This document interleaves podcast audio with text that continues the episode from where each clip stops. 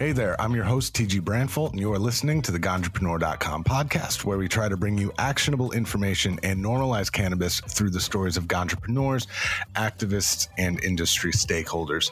Today, I'm joined by Beth Stavola, a cannabis industry entrepreneur who wears a lot of hats as an owner of multiple dispensaries throughout the U.S., COO and director of MPX Bioceutical Corporation, and a member of the board of trustees of the New Jersey Cannabis Industry Association, in addition to being a mother of six children.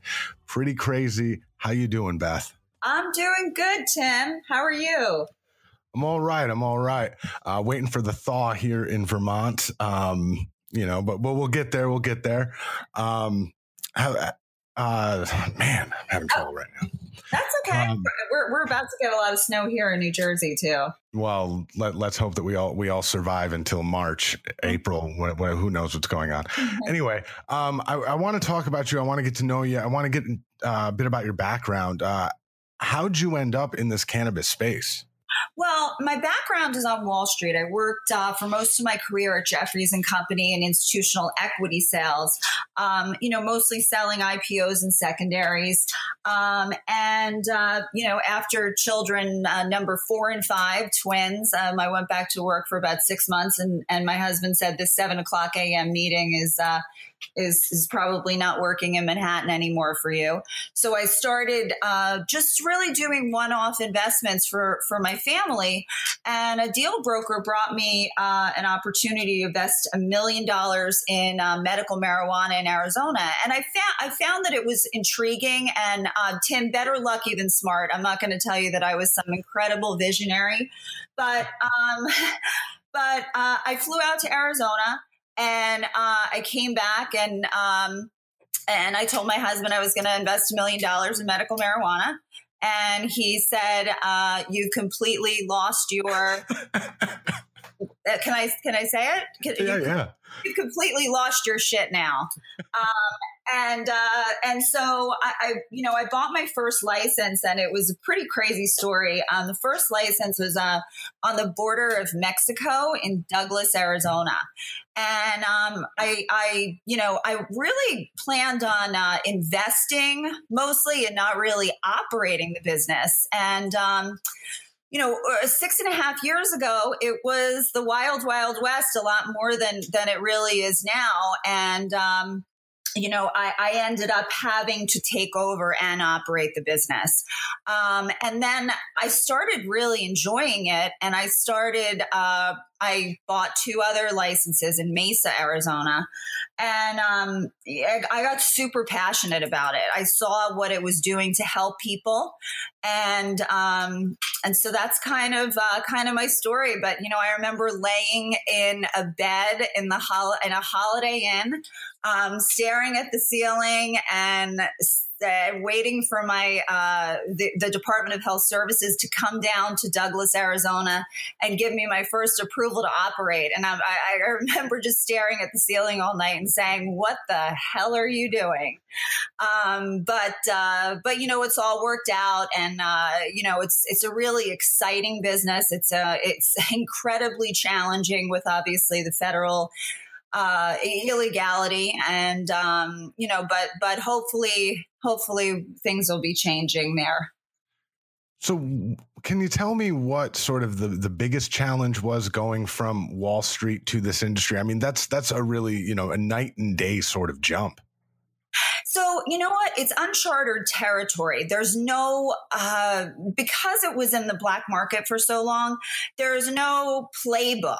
Uh, and there still is no playbook. You know, when you're a multi state operator like we are, the states change the rules all the time. And sometimes I have to back up and I say, okay, which state, which state are we talking about now? Is it, is it Maryland or Arizona or Massachusetts or, uh, New Jersey and um, you know so so you know th- that's certainly a challenge so so when you were developing you know the the the, the businesses how how'd you end up being so successful i mean what what do you think that you did differently than other people were doing um, you know that allowed you to expand and allowed you to get into multiple states um, well you know, uh, definitely a lot of perseverance throwing a lot of stuff against the wall to see what st- you know sticks learning from my mistakes and the mistakes in this industry are very very expensive especially on the cultivation side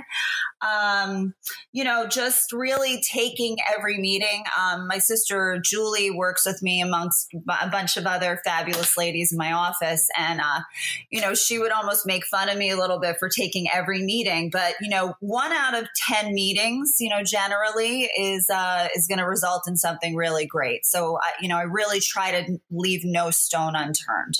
So, you mentioned your sister. How, uh, how do you find the right talent? You're a COO and director. Um, you know, so how do you find the right talent for this space? Especially, you know, you admittedly didn't have that experience coming in, and and also, what non cannabis sectors are you finding talent?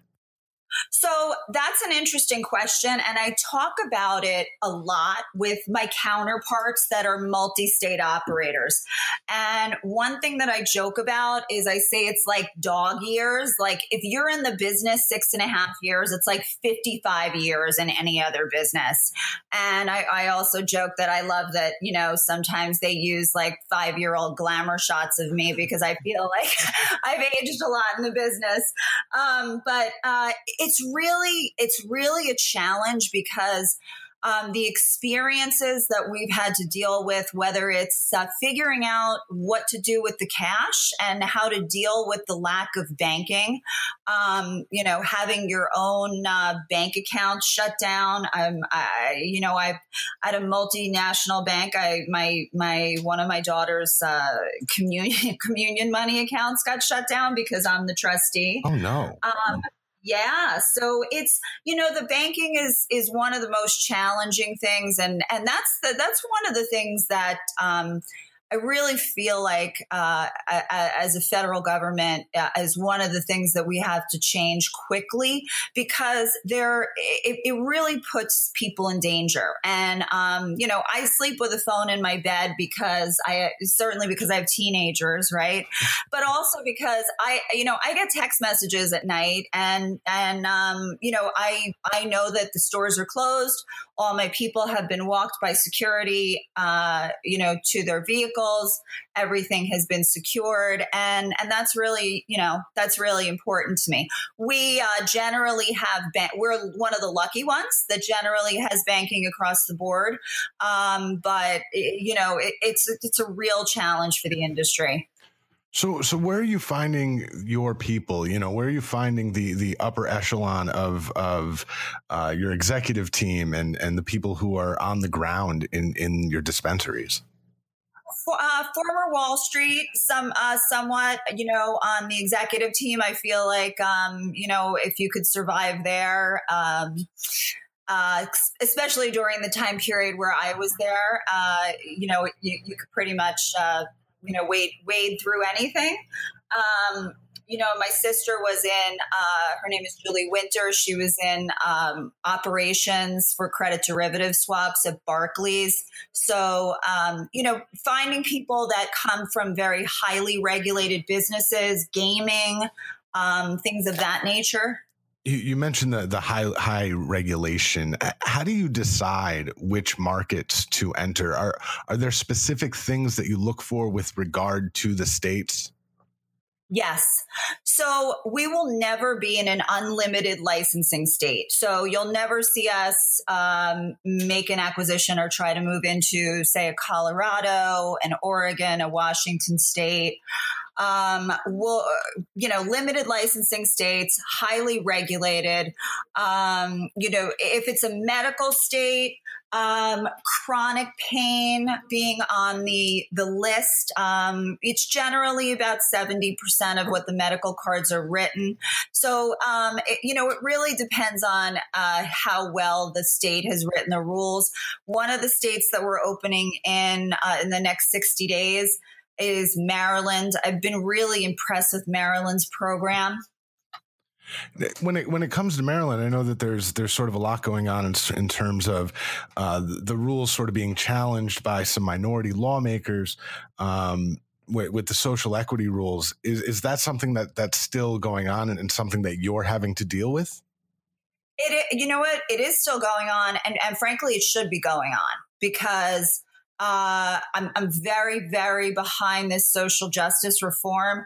I mean, we can't be giving, we cannot be giving these licenses out to only rich white males when we have uh, men and women of color that are sitting in jail for doing the same exact thing that these licenses, uh, you know, are being given out for now. And uh, uh of um the the states that you're operating in is is one more challenging than the other is is you know do you do you have a little more trouble in one state versus another i'm just trying to get a sense of you know for multi-state operators you know what they might have to deal with if they choose to take that route Sure. Um, uh, one of the things that I did with the NJCIA is I think the state of Nevada did it right. Now that said, it is the highest regulated state that that we operate in at this at this very moment but um, and, and nevada knows how to do it right right i mean they've been regulating um, you know highly regulated businesses for for years and um, so so one of the suggestions that i had for the njcia was you know what if, if uh, our new governor phil murphy yay phil um, is uh, you know he really you know he wants to do so much for this state and um, bringing in, uh, changing the medical program here in New Jersey is first and foremost um, a way that we'll, we will head to adult use here. But there's no state that has has uh, switched to adult use better than the state of Nevada. And Senator Tick Segerblom, I'm going to pat him on the back for that. Um, he has done an incredible job pushing that agenda forward there. And uh, he and I, you know, were able to, uh, along with Dara Severus um, and Hugh O'Beirne, really uh, uh, with the NJCIA, really put together a nice program for state and local officials of New Jersey to go and see how Nevada did it. You know, they had a really, you know, a, a really well thought out medical program. And, you know, if you think about it, um, in November of 2016, Massachusetts and Nevada both uh, voted in uh, adult use marijuana. Um, and by July 1st of 2017, Nevada had it implemented. That's a that's a, an absolute record. Um, Massachusetts, we're still waiting for the recreational licenses, and we're looking at about uh, July of 2018. So I really wanted some of these lawmakers in New Jersey, as it's my home state, to see a state that I believe that does it right. And and what we do um, is we operate all the states to the highest the, the highest standard of um, the most regulated state that we operate in, which would be Nevada. So I want to talk to you a lot more about New Jersey. I'm, I'm on the East Coast. I, have covered New York a whole lot, and, and, they're sort of intertwined. But before we do that, we got to take a break. This is the Ganjapreneur.com podcast. I'm TG Branfalt. If you are looking for a job in the rapidly growing and highly competitive cannabis industry, Ganjapreneur.com is the place to look. Visit the Ganjapreneur Job Board today to browse current openings with cannabis companies throughout the United States, from entry level bud tender positions to executive level career opportunities. You can also create a profile and upload your resume to be discovered by cannabis recruiters. Visit our job board at jobs.ganjapreneur.com to create your profile today. If you are a business owner, you can post your job openings for as little as $25 on our job board to reach the largest and most engaged audience of cannabis professionals on the web. Companies who are listed in the Ganjapreneur Business Directory are eligible for free job listings. If you are already signed up, contact us today via the website or send us an email at grow at to activate your unique coupon. Hey, welcome back to the Ganjapreneur.com podcast. I'm your host, TG Branfalt, here with Beth Stavola, cannabis industry entrepreneur, uh, COO and director, MPX Bioceutical Corporation, member of the board of trustees of the New Jersey Cannabis Industry Association. Um, and that's what I want to talk to you about. I want to talk to you about Jersey. Uh, you had said, you know, before that, you know, the, the first order business was to sort of uh, strengthen New Jersey's medical cannabis program. So, so what is happening in New Jersey? I know you know you mentioned that Murphy. Uh, you know he's a proponent of recreational cannabis.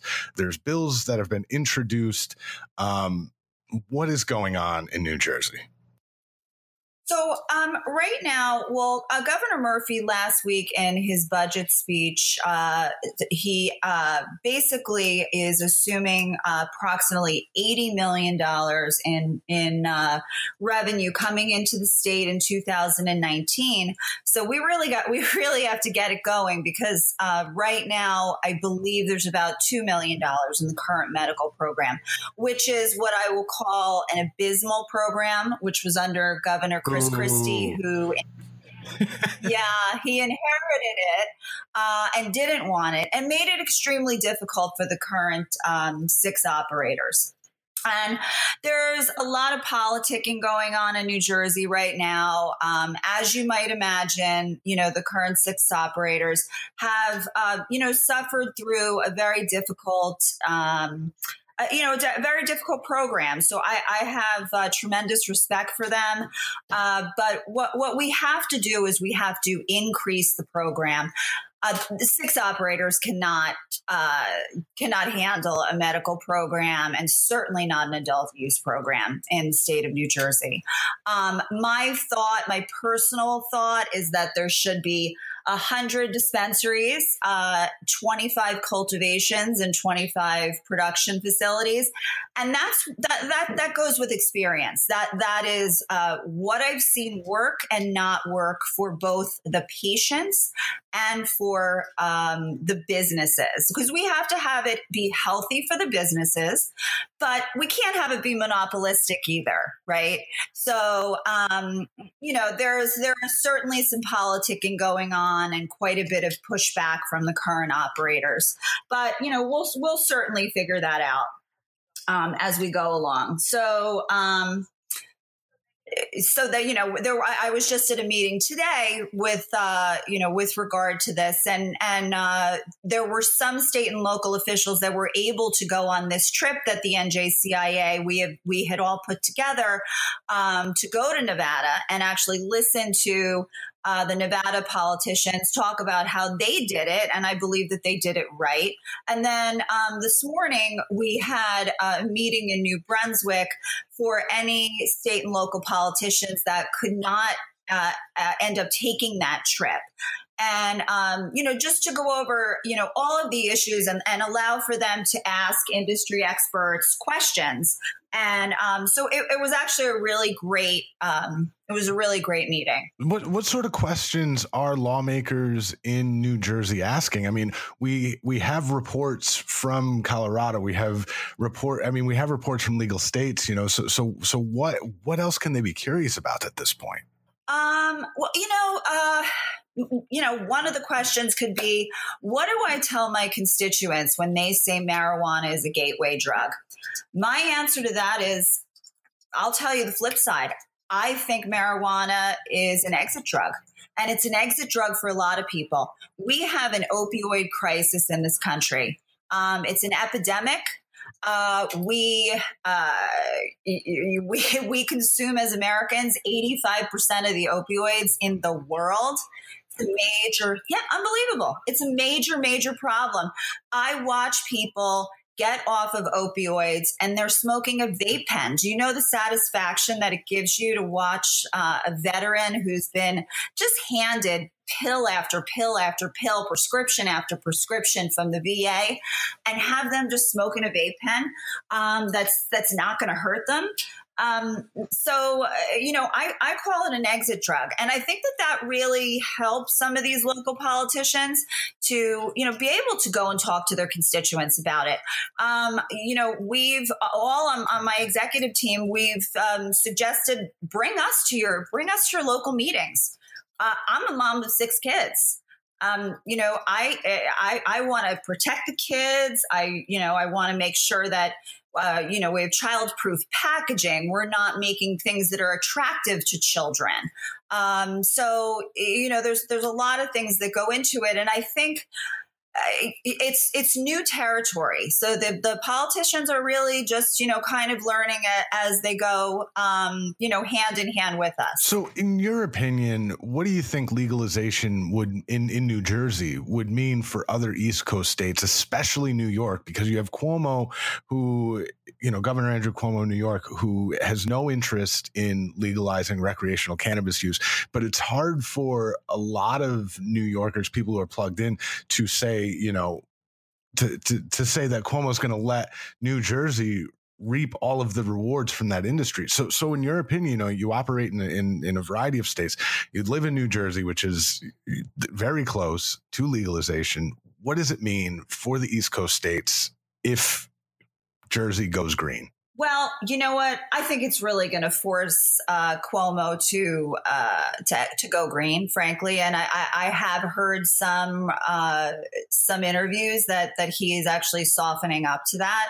So, I, you know, I think I think that um, you know the proof will be in the pudding when you're actually seeing. I mean, I heard a statistic today that Colorado uh, which is from a population standpoint, I think three million less, um, three million less residents than New Jersey, took forty-five million dollars worth of marijuana money and put it into the school system. New Jersey is so desperate uh, for for tax money, and um, you know I, have heard this joke, and it's it's kind of scary, but you know people say last one out of New Jersey shut the lights out because I know. And it's, you know, it's my hometown. And it's been so frustrating for me to see these um, marijuana programs that are very successful in these other states and see people helped for the, and this come home and see the same exact diseases and not be able to help people here. So what exactly is holding the reforms back? You have a governor who is supportive of this, you know it, it, that it, that's not enough to to push these these lawmakers into supporting common sense recreational cannabis legislation? Uh, you know, politics, politics, politics. There was uh, I will call him an agitator, uh, Assemblyman Joe Danielsen. Who was at the meeting that I was at this morning and introduced himself as a firefighter and um, he was um, fighting back on the social reform piece um, as a, a, a, wonderful, wonderful man. Um, Leo Bridgewater uh, was speaking and uh, who is a decorated war vet with PTSD. Who um, he's just wonderful and a member of the NJCIA, and and pushing back and and um, you know it seems like there was it seems like there uh, there was an agenda there, and it could have been in my opinion, to protect the the six current operators and um, not not allow for additional operators to come in. It's it's stunning to me. It really is. Um, I, I, I want to talk to you about being a, uh, a, mother of six in this industry. Um, before we do that, we got to take a break. This is the Ganjapreneur.com podcast. I'm TG Branfalt. At Ganjapreneur, we have heard from dozens of cannabis business owners who have encountered the issue of canna bias, which is when a mainstream business, whether a landlord, bank, or some other provider of vital business services, refuses to do business with them simply because of their association with cannabis. We have even heard stories of businesses being unable to provide health and life insurance for their employees because the insurance providers were too afraid to work with them we believe that this fear is totally unreasonable and that cannabis business owners deserve access to the same services and resources that other businesses are afforded, that they should be able to hire consultation to help them follow the letter of the law in their business endeavors, and that they should be able to provide employee benefits without needing to compromise on the quality of coverage they can offer. This is why we created the Ganjapreneur.com Business Service Directory, a resource for cannabis professionals to find and connect with service providers who are cannabis friendly and who are actively seeking cannabis industry clients. If you are considering hiring a business consultant, lawyer, accountant, web designer, or any other ancillary service for your business, go to ganjapreneur.com/businesses to browse hundreds of agencies, firms, and organizations who support cannabis legalization and who want to help you grow your business. With so many options to choose from in each service category, you will be able to browse company profiles and do research on multiple companies in advance so you can find the provider who is the best fit for your particular need. Our business service directory is intended to be a useful and well maintained resource, which is why we individually vet each listing that is submitted. If you are a business service provider who wants to work with cannabis clients, you may be a good fit for our service directory. Go to ganjapreneurcom slash businesses to create your profile and start connecting with cannabis entrepreneurs today. Hey, welcome back to the Ganjapreneur.com podcast. I'm your host, TG Branfalt, here with Beth Stavola. She's the COO and director of MPX Bioceutical Corporation and a member of the Board of Trustees of the New Jersey Cannabis Industry Association.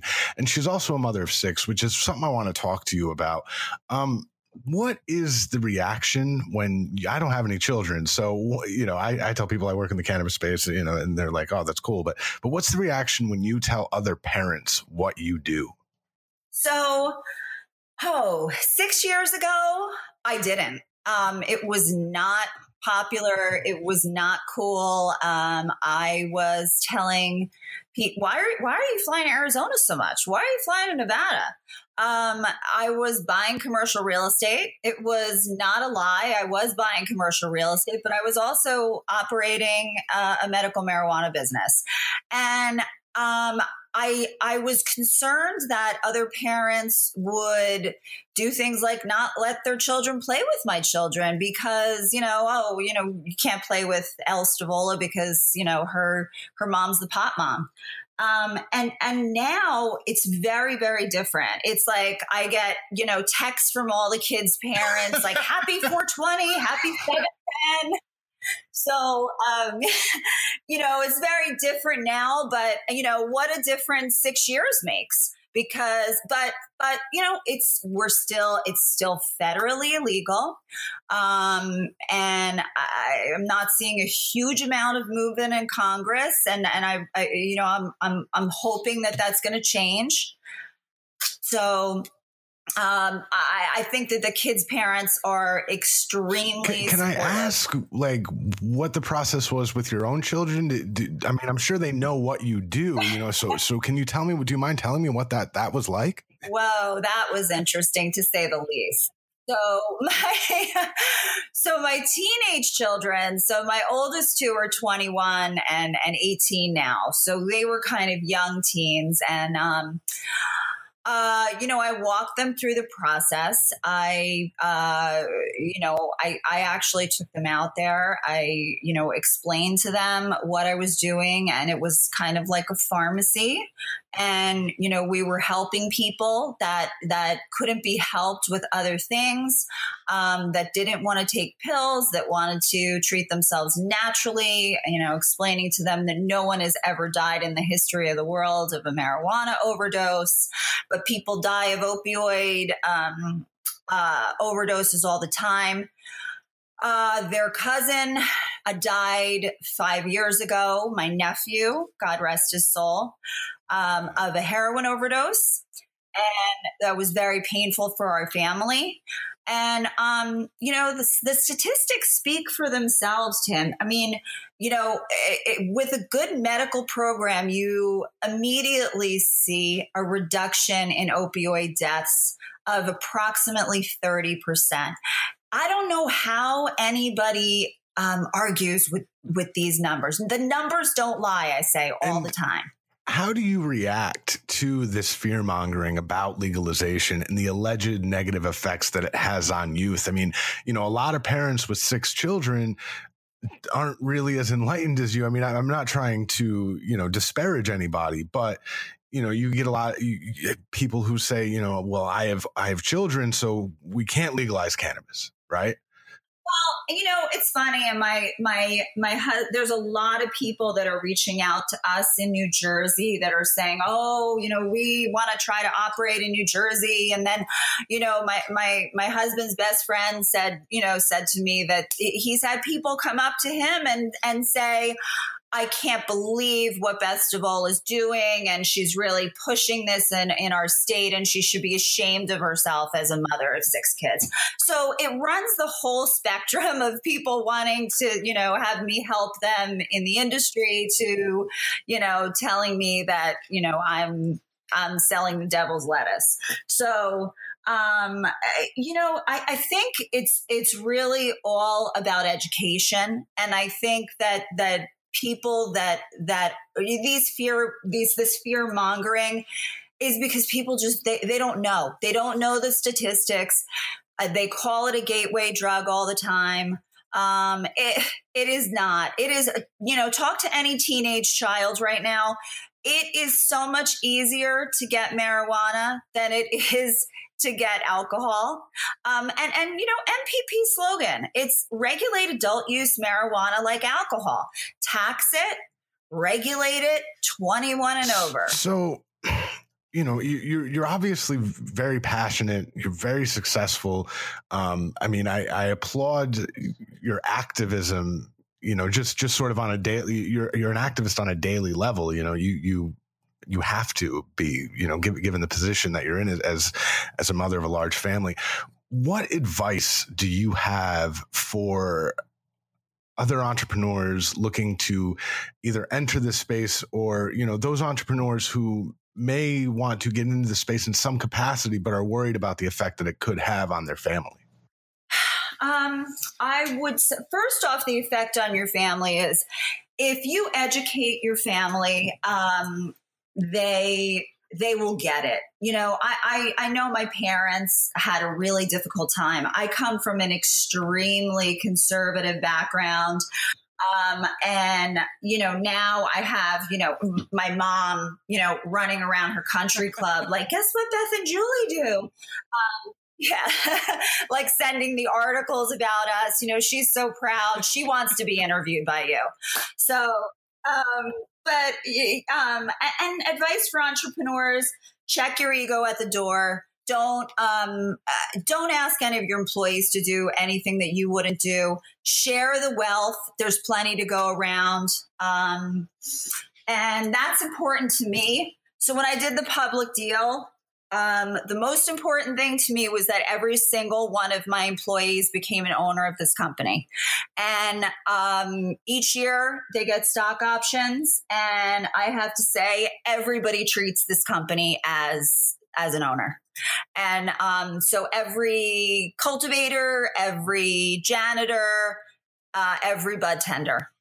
And um, you know, I, have I've given away a lot of my own, you know, a lot of my own money and my own uh, my own stock. So uh, I, I, I would just say there there's a lot to go around, and you know, pay it forward and take care of the people that actually make the business successful.